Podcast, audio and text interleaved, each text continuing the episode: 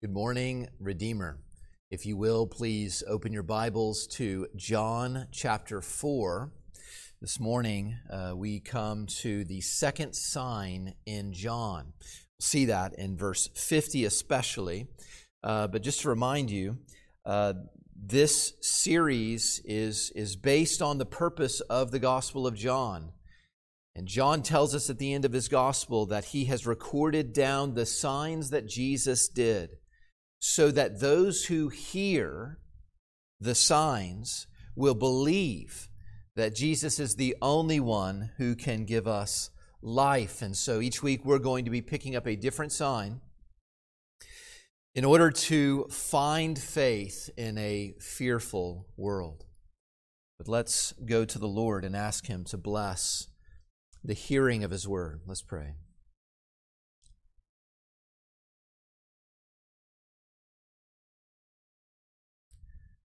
O God, you are worthy. You are worthy. We should worship you. You are worthy of glory and honor and power because you created all things, and by your will, they existed and we exist and we were created and all things come to be. So we pray, O God, you would demonstrate your glory and cause us to worship by willing that we hear your word and see your Son. And we pray all this in the name of Jesus. Amen. The sermon title is Healing in his word. Uh, that, I think, is, the, is what we will see in verse 50. But to get uh, the context of this second sign of Jesus, let's start reading the word of Christ for us in verse 43. After the two days, Jesus departed for Galilee. For Jesus himself had testified that a prophet has no honor in his own hometown.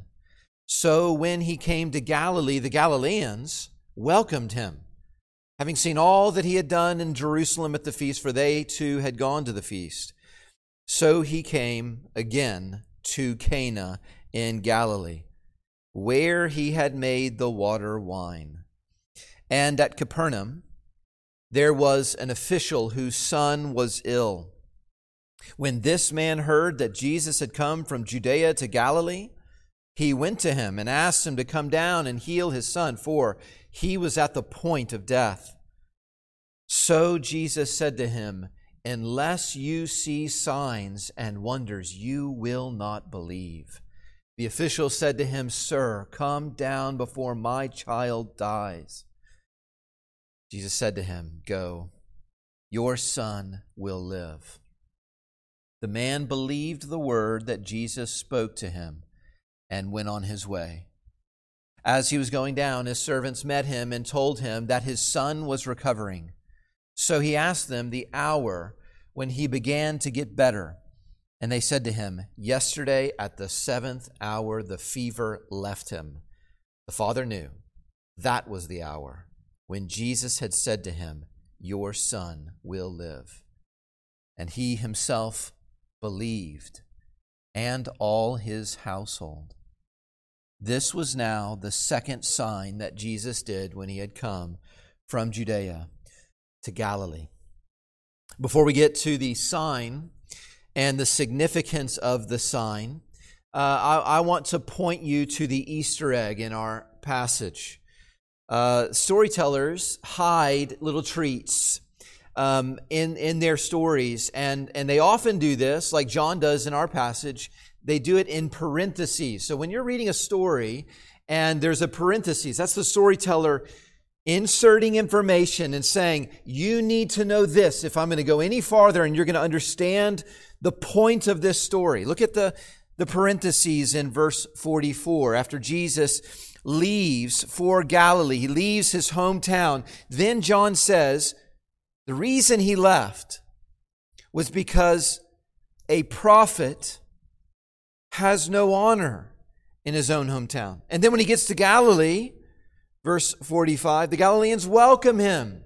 The idea is that they're welcoming him in a way that the townspeople did not welcome him uh, in his own hometown.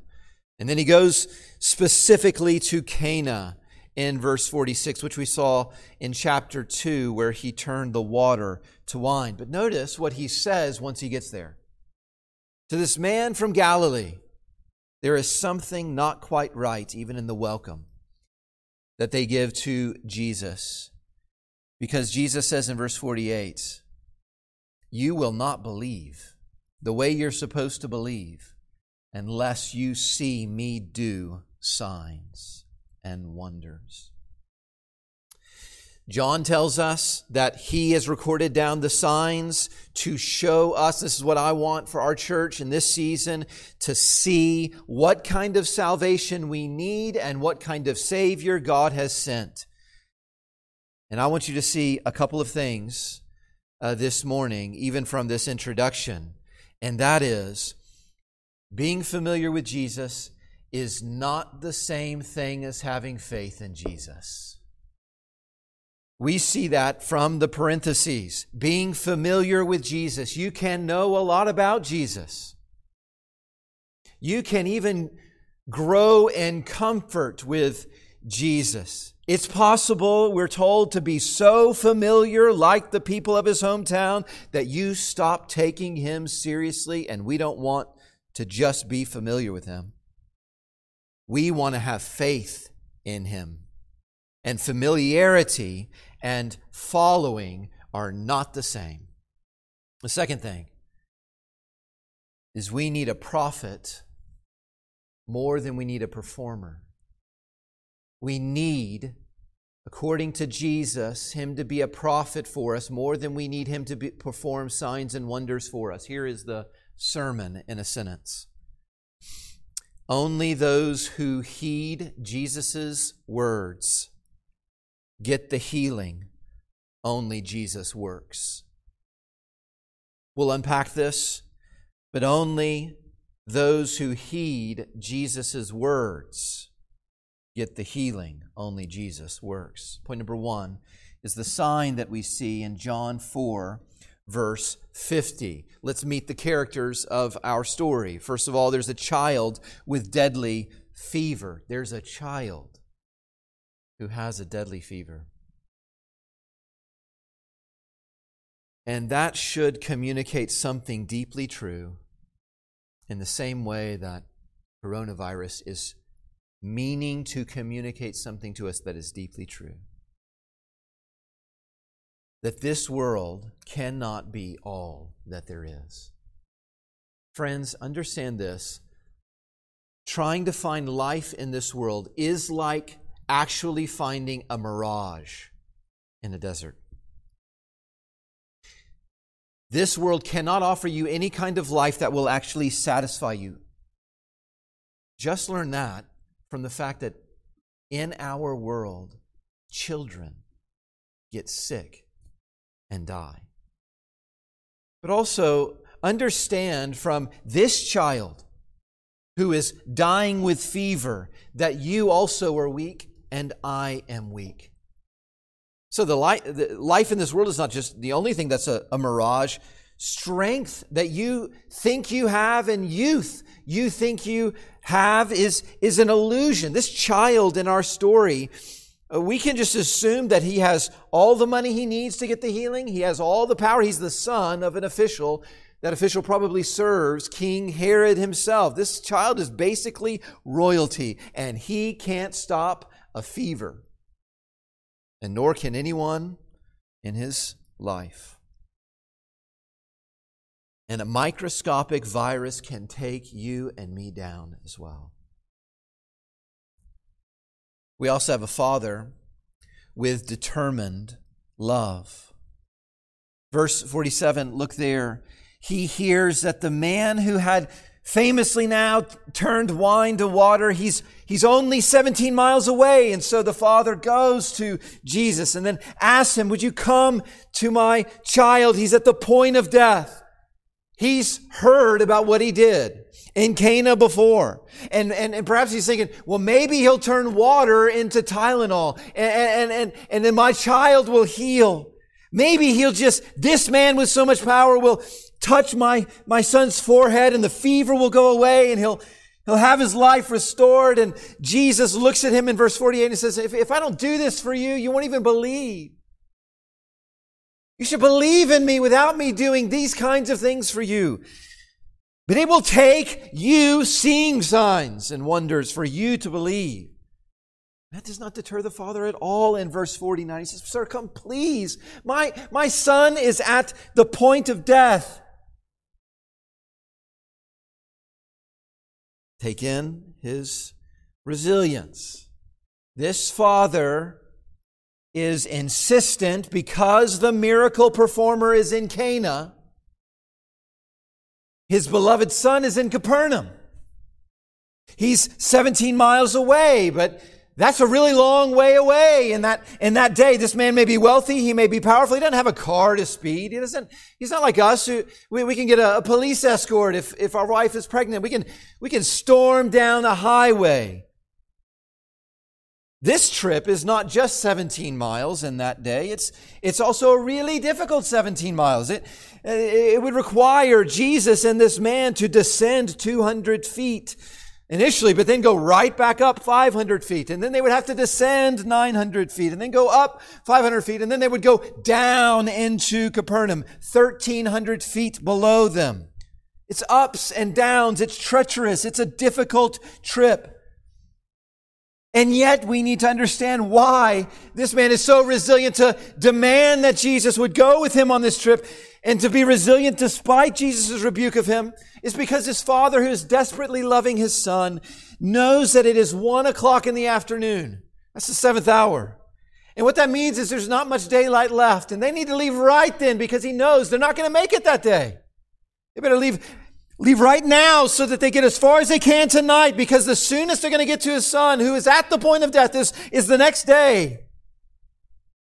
we're going to get this story, if we're going to understand what God is telling us about the salvation we need and the Savior He's given, we need to feel that the Son is slipping away, the Father is desperate, and the wonder worker is far away. That's the point. He's far away. Meet the third character a man with divine, a man with divine power. The tension started back in verse 46 when John tells us what Jesus did in his last trip to Cana. So, the whole question that is covering this story is what will the gladness maker do for this sad father? And the answer comes in verse 50. That's where the sign happens. And, and I want you to see that, that even though the sign does come, it doesn't come the way the man commanded Jesus.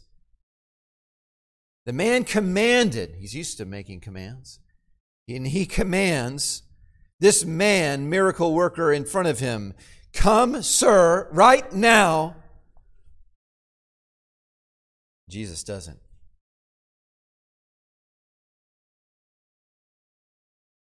because there's a little bit of an insult in that command. I don't mean just that he's this this official is giving commands to Jesus. That that would be insulting. But the command to come in order to heal is insulting. It is so important that you don't go to the wrong person to get healing. But it's also really important to know that it is not enough just to know who can heal you. You really need to recognize who the healer really is. What will the, the gladness maker do for this sad father? What he does is not what powerful men do. And there's a sense in which the, the, this official who's desperate is, is coming to Jesus and he's just speaking to him on the terms of what other powerful men that he knows might do who would have the power to do this kind of thing. You have to come and, and heal my son. That's not what Jesus does for the sad father. He does what only God can do. That's what the signs say. John tells us that the signs have been recorded down to show us that Jesus, to convince us that Jesus can do, this man can do what only God can do. Jesus didn't really do anything unless we're talking about speech being something. He spoke. Verse 50 Go, your son will live. The man believed that word that Jesus had spoken to him, believed that his son was going to be healed. Verse 51, he's making his way down to his son, and, and the servants come to him and tell him his son is recovering. And so the man asks a really important question. He's wondering if he should believe something more about Jesus than just that word. He says in verse 52, Tell me when it is exactly when my boy started to get better and they said yesterday we know we, we marked the time. It was at one o'clock when the fever left him in verse 53 the father knew. That was the hour i was talking to jesus. That was the hour jesus spoke to me and said your son will live. And then he believed. Or he said he believed the word in verse 50 but here, there's a different belief, not only for him, but eventually for all of this official's household. It's a different kind of belief. It, now, when he, he, he repeats in verse 53, now he realizes when he heard that the moment Jesus spoke, your son will live, that that is when the fever left him and he started to live and not die. That, at that moment that he realized that, he realized that when Jesus spoke, your son will live, the man then believed that what naturally follows is, and it was so. He believed something about Jesus. That when Jesus speaks, it's like that God of Genesis 1 speaking, let there be light, and it was so. Whatever he speaks, and it was exactly so, exactly as he said. It came to pass in the moment. There's no delay. It just immediately happens, just like the trees just appeared out of nowhere. The man then comes to believe in verse 53 in a way that he didn't believe before, that Jesus is that God who sends out his word from heaven, like Isaiah says, and it will always accomplish the purpose from which he sent it. It always succeeds. That's what he believed about Jesus in verse 53 that he didn't realize in verse 50's kind of belief. You know, way before that Geico alligator, who's, you know, he's sitting at the, at the lunch table with his business associates, and it's time to pay the bill, and he's got these little alligator hands and or arms, and he can't reach the check. And it's this joke that he never pays. Well, long before that, my wife had a little sister, and when when I started uh, dating my wife, um, uh, her little sister was about 10 years old, and she was famous before the gator. She was famous for saying, can't reach. This is what we associated with her. And uh, she would always say, can't reach, when she was asked to do a chore. It's this uh, humorous thing, unless you're the one who actually had to vacuum, because she was just unwilling to do it. She could reach just fine. It, she just didn't want to reach. The second sign from the same man who turned glad- sadness into gladness, he now turns illness into wellness. And I, I, want you to see that the second sign in The same city, Cana, is greater than the first one he did. And it's greater in this way. The first sign that he performed in Cana, he did because he happened to be at the wedding in Cana. The second sign is greater than the first because the second sign he does in Capernaum while he's in Cana. In other words, what, what, the, what the man came to believe in verse 53 that defies whatever he believed about him whenever he came to Jesus and begged him to come with him back to his hometown. What he came to believe in verse 53 is that this man's feet don't need to hurry if his words can reach. His words can reach. Friends, Jesus heals the dying from a distance. That's what this sign is communicating. He, he heals the son not by surgery, but by speech. In other words, Jesus' words, and you need to believe this about him, Jesus' words are not the wishful words of faith healers, if you even believe in that sort of thing. He is not a grifter who's, who comes into town and makes these promises, and those promises can't be proven until long after he's left the town. Jesus' words are fast acting and far traveling. This story, God tells us, has been preserved in our Bibles to convince you something about His Son, something you have to know about the Savior, and that is that Jesus can do what no one in the world can do. And what that must mean for you and me is that we cannot ask, we should not ask Him to do just a little bit more than Dr. Fauci can do.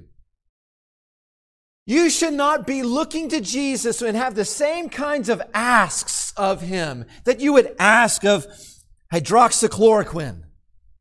He is entirely different. And what this, this sign communicates to us is we do not believe in him. We do not believe in him the way that we should believe in him, the way that his people in his hometown didn't believe him, the way that the Galilees did not believe in him. We don't believe in him the way that we should believe in him unless we believe what the Father came to believe in verse 53, and that is only God can stop death. And Jesus just did it. He, didn't just stop his son from dying. It's not, we're not told that the son just, just was at the point of death and stayed at the point of death and the death just didn't come. Jesus spun death. He didn't just stop it. He spun it around. He, he, he caused the child to completely recover. And that's what the man realizes. And he did this with a word. Therefore, he must be not a man alone. He is God's own son. And only those who heed Jesus' words get the healing only Jesus works. Point number two, we don't just have the sign, let's consider the significance. This sign is significant. It teaches us four things about salvation. Four things to understand about the salvation we need and the Savior God has given. Do you know your need for salvation? And, and, and do you really know Jesus not just familiar with him, but you have faith in him. You have saving faith in the Savior. Well, you need to believe four things from this. First of all, you need to believe that the Almighty Wonder Worker is present in His Word. That's what this says. The Almighty Wonder Worker, where is He? Where can the wonders be performed? He's present in His Word. And I think we may be experiencing and appreciating this to a degree that maybe we, we haven't before, and that is that the ministry of presence is wonderful. It's wonderful. these shelter in place orders at least are making us appreciate even more than we did before the presence of our friends and our family and church members and, and, and how just being present together does wonders for our souls. Just understand though, there is something about Jesus. He doesn't have to rearrange his ministry calendar to, to fit in this trip to Capernaum. Jesus does not have to wrangle some angels together to go to Capernaum in his place. Jesus doesn't need to ask the Holy Spirit if he has time to rush to the boy's side. Even though this dying boy is a day's distance away, all Jesus has to do is speak a sentence. And the moment we're, we're told the very moment that the words left Jesus' mouth, the fever left the boy's body. So let me, let me try to press this in by comparing Jesus to some uh, examples from our day. You're, you're probably aware that surgeons, really good ones, have kind of a God complex. They have these delusions of grandeur, and even the nurses are trained to think of them as if they can accomplish anything. They can turn back death. They can, they can heal people that it seemed impossible. Surgeons, surgeons can do amazing things, and we're, we're really grateful for surgeons. Jesus is more like a telesurgeon. You know, like a, you know, teledoc, it's not the same as being in front of the doc and them actually examining you, but they're just looking at you and we're just kind of guessing. We're just insecure about it. Jesus is a surgeon, but it, it, he doesn't even have to be there in your presence to touch you and do what he needs to do. Or, or you could think about how our wise governor here in Texas um, will not let any of the Cajuns cross our border uh, for a little while. I, I don't have any loved ones in, in Louisiana, and so that doesn't bother me one bit. Beloved, understand that there is no border that is closed to Jesus' voice. Jesus can go where everyone else is forbidden from going. Believe this that healing for the ill that comfort for those who are sorrowed right now by their sin. That strength for those who have been weakened by this cruel world. That encouragement for the, the fearful heart. All of those things that we desperately need, all of those things travel by Jesus' word. And they get to us. The second thing you need to believe about the Savior and really your need for salvation. You need to believe, and I need to believe, that you and I want wonders more than we want the Lord. At least we're tempted with that. So we heard all this, you know, at the beginning about how Jesus leaves Judea because a prophet is not honored in his hometown, and the Galileans welcome him in.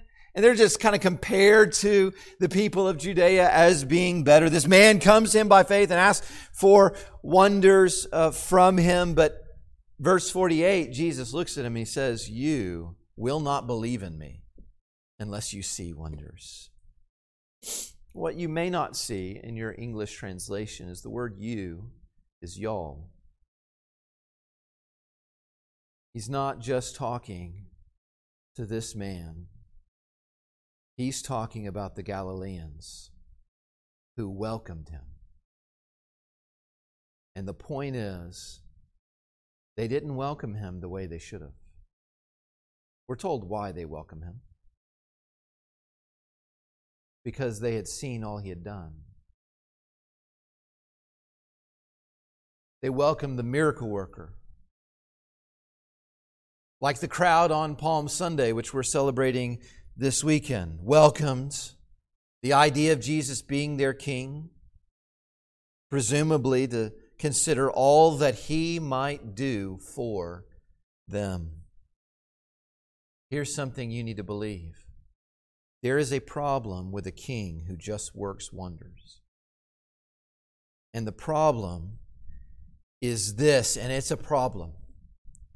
A king who just works wonders may have a people who mistake him for an entertainer and not recognize him as their Lord. I want to invite you to believe this about you, and that is that you would be in the you of verse 48. You have the same kind of heart that would not believe unless you see him do something. Maybe one test for this that our hearts really just crave leaders who work for us. Maybe a test is that we're all so very eager to get that stimulus check from our leaders. And I wonder how eager we are in comparison to hear Almighty God tell us to change. What do we want? And what do we don't what do we not want? Performers are always more popular than prophets. Jesus refers to himself as a prophet, and a prophet demands something from you. Prophets are the ones who come and tell us to repent and to give to God what he deserves. And yet, there is this striking irony in verse 48.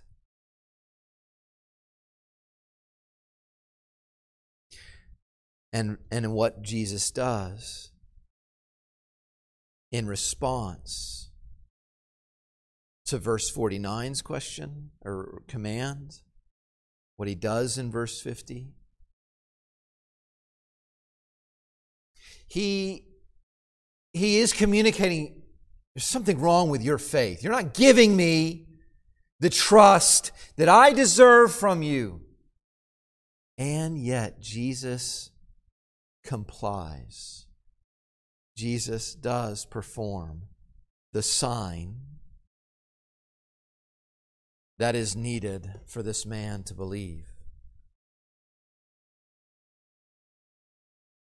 The Lord deserves more than we give him. And our failure does not stop him from giving us far more than we deserve. There is another Father who desperately loves his only Son and who at the same time desperately wants more children. And that Father knows that there is a wonder even his only begotten Son cannot do from afar. There is a work that Jesus' voice is not sufficient for. Jesus could spin physical death with a word, but spinning spiritual death, of being separated after death from God forever and ever, that takes a body.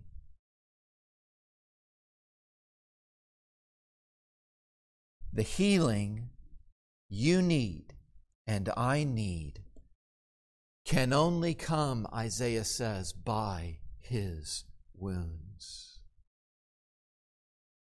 So he needs not just to take on a human voice, the Son of God, to please his Father and to make many sons of glory, takes on a human body to be wounded on a cross in our place for the condemnation that we deserved, taking the wrath of God and dying and being buried and, and then being raised from the dead as the victorious Savior, defeating all death for us and, and calling everyone to, to believe in Him.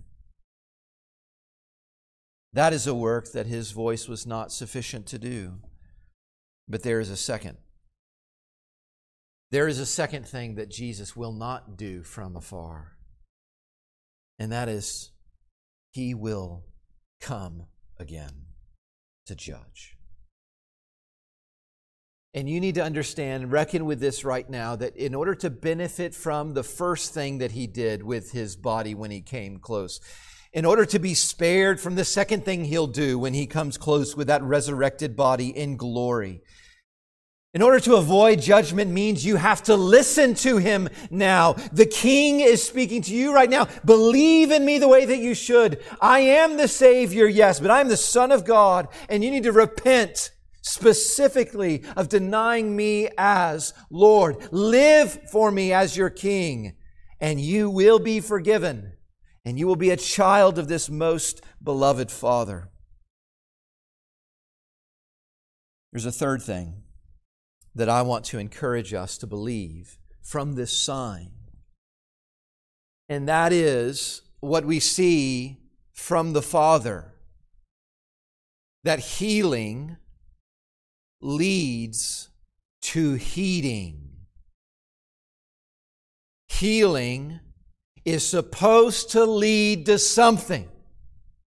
There is no one out there who has been healed by Jesus spiritually who does not heed him in this life. That's what it means to be saved. Notice, when the fever left the son, faith entered the father. It was different faith. A new faith. It was a faith that followed Jesus in a different way, that entered the Father the moment the fever left the Son. It's as if He comes to a realization that you and I need to come to and reckon with and live our lives in light of, and that is that only Christ can command fevers. You can't do it. Drugs can't do it. Doctors can't do it. The president can't do it. The whole world can't do it, but Jesus can do it. He commands fevers, and fevers obey, and fevers should not be more faithful than followers.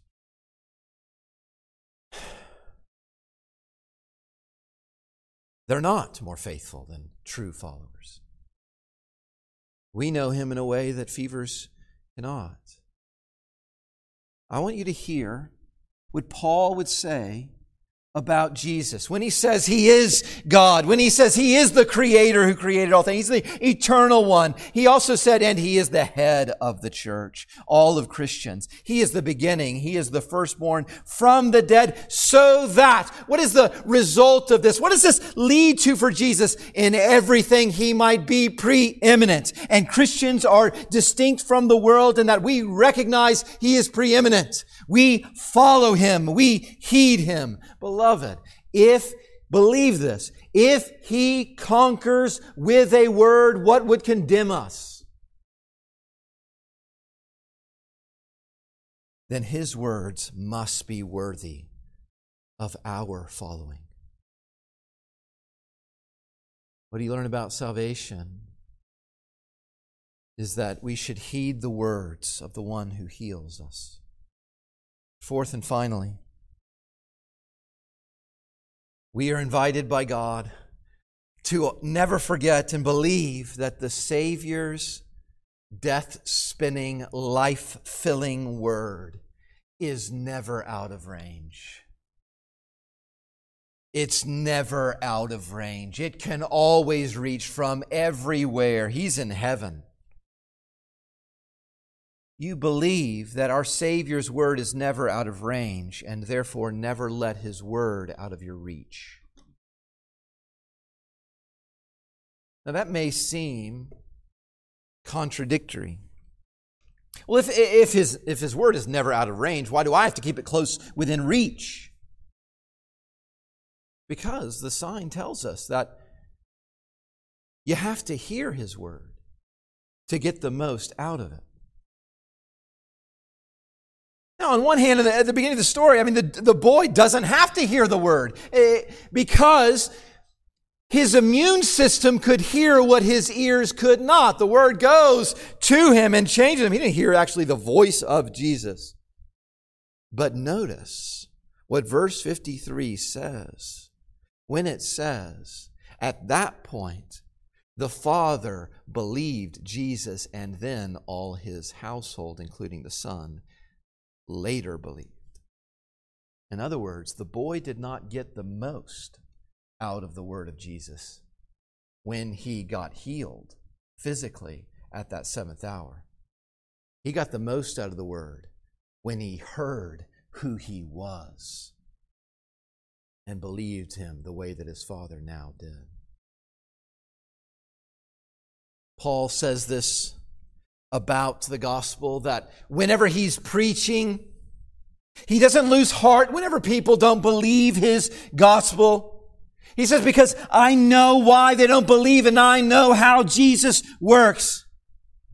Paul communicates to us that when the death spinning, life filling gospel is spoken, that notice the God of creation is speaking. He says in 2 Corinthians 4, God who said, let light shine out of darkness has shined in our hearts to give the light of the knowledge of the glory of God in the face of Jesus Christ. We may have been blinded. We could not see him, but it's when we hear the gospel come close to us, that God himself from heaven speaks an effective word. So we can, we can, we can stop. We, we shouldn't follow the wrong approach of the Galileans in verse 48 and just look for signs. Because all the healing we need is in scripture. That's where the power of the Almighty is to give us the deeper healing we need. There is so much that has been taken away from us. We're, we're, you know, fearful here, even in, in Graham, that a, that a, that a ventilator won't be available if we need it. We're fearful that, that a vaccine is, is, is too far away. We wonder if we can even survive that long. You should believe something from this word that Christ's word is more precious than a vaccine and it is more powerful than a ventilator. This is something we are not selfish to hoard. You should hoard the word of Christ that can heal you. You should hoard it. You should bring it near to you and keep it within your reach because you have to hear it in order to get the most out of it.